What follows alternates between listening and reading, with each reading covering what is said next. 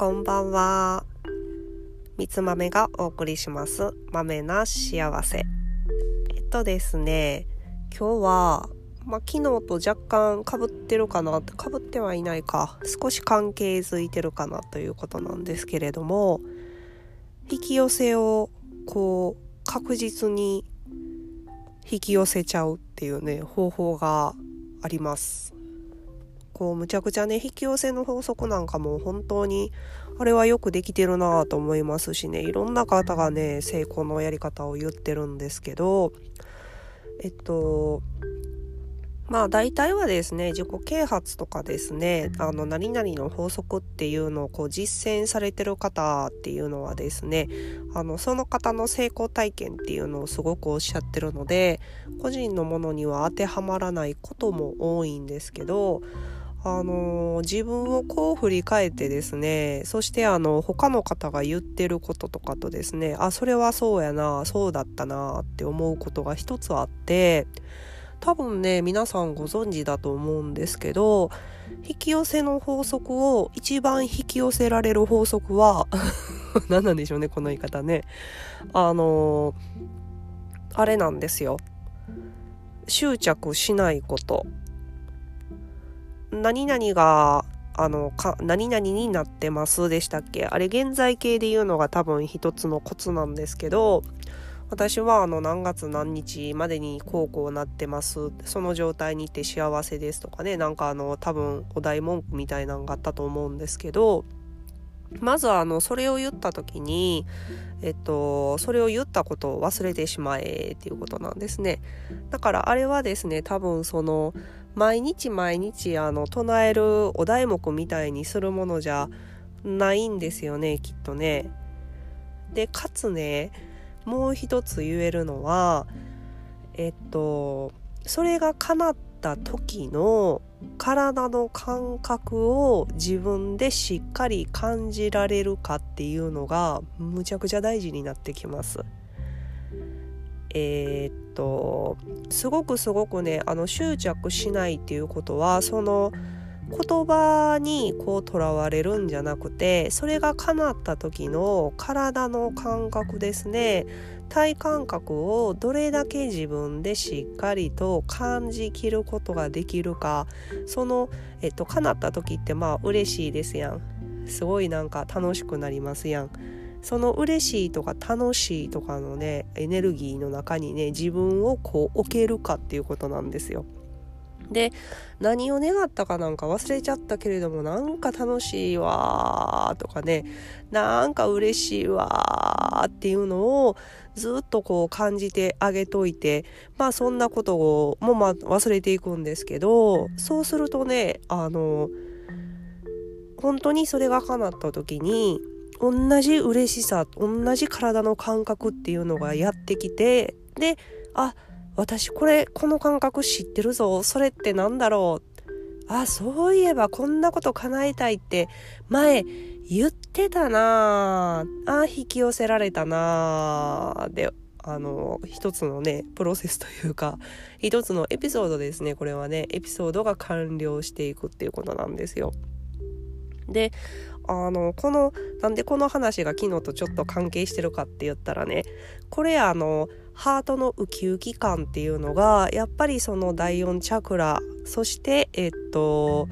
風エレメント風っていうとことつながっていて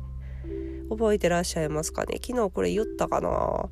あのエネルギーがね転じて風がすごい暴走したりチャクラがその、えっと、回転がね遅くなったりとかチャクラってもうすごい高速回転してるしててエネルギーわーって出してるもんなんで回回してるものなんですけれども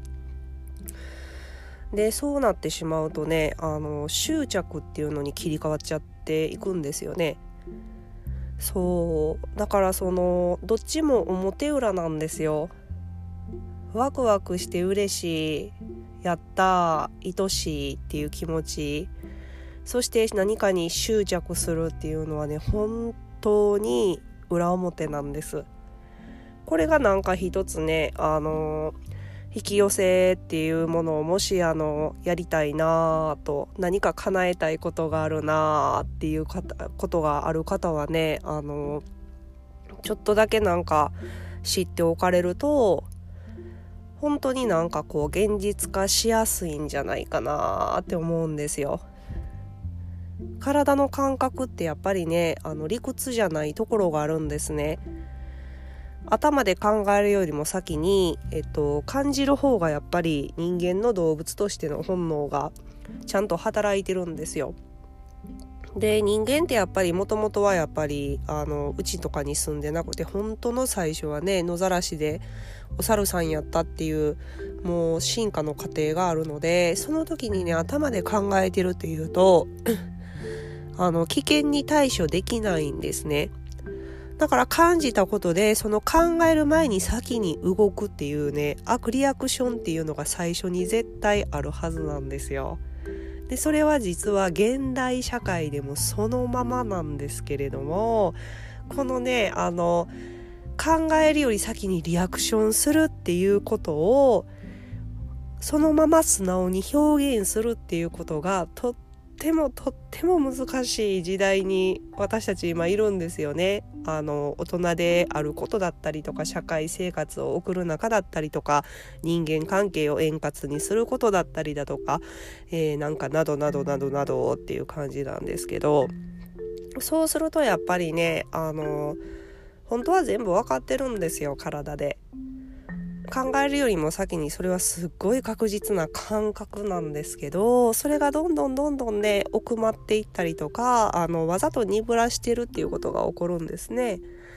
そうするとですねこう自分何よりも自分自身があの自分の声を無視してるっていう状態になってくるので、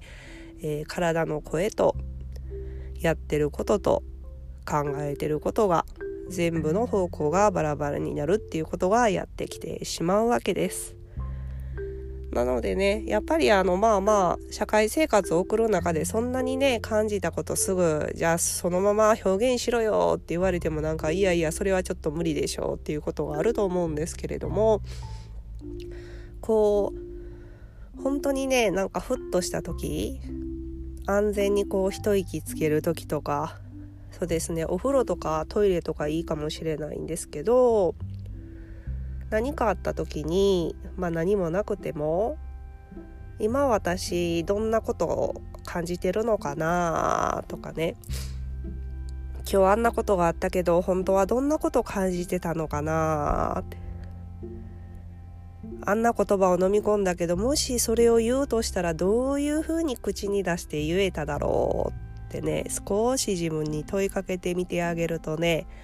あのその時に本当は表現しきれなかったっていうことがちゃんとプロセスできるようになるのであの体が納得するんですよ。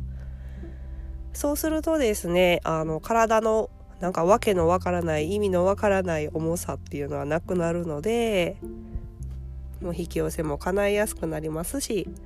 生きてるのが楽で豆に幸せになれるんじゃないかなっていうお話でした。はい、今日も最後までご清聴ありがとうございました。では、また明日お会いいたしましょう。みつまめでした。